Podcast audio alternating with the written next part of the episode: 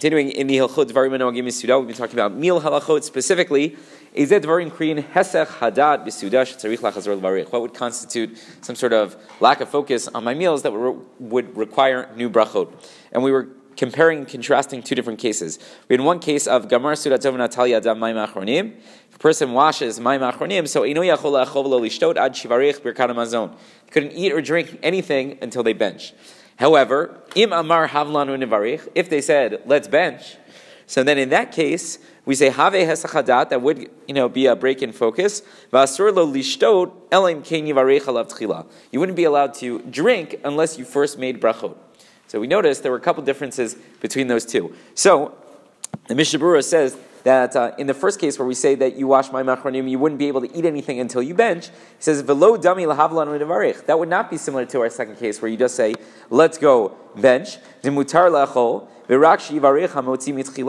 he says, when it comes to the case of havlan and varich, technically you could eat. You just have to make brachot beforehand. Now we said we'll have to figure out about eating and drinking because the Shulchan Aruch says you're not allowed to drink, which sounds like you would be allowed to eat, but we'll have to see whether that plays out. But here the Mishnah says when it's just havlan and nivarich, you'd be able to eat. You would just have to make a bracha. Right? Doesn't seem like it should be a problem. But he just notes, Kama poskim. There are many, many poskim. That even if a person uh, washes mayim achronim, so we'll say, you know what? If you still want to eat, you could still eat, right? We never want to tell a person they can't eat. But they would have to say the bracha of hamotzi again.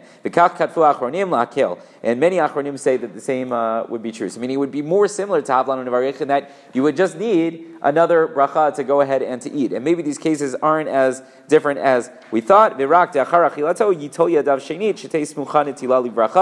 Uh, but you would have to wash mayim achronim again. Again, all this uh, assumes is uh, you know that you have the minhag to wash mayim achronim, which Shulchan is working with. So if you want to, you'd be able to make new brachot, you'd be able to eat, but we would tell you to wash mayim achronim again. But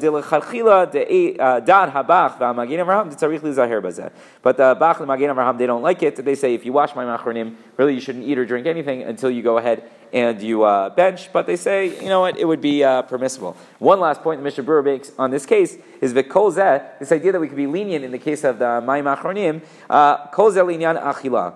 We would be lenient to allow you to eat. Make a new bracha and then wash afterwards. Fine, not going to be a problem. If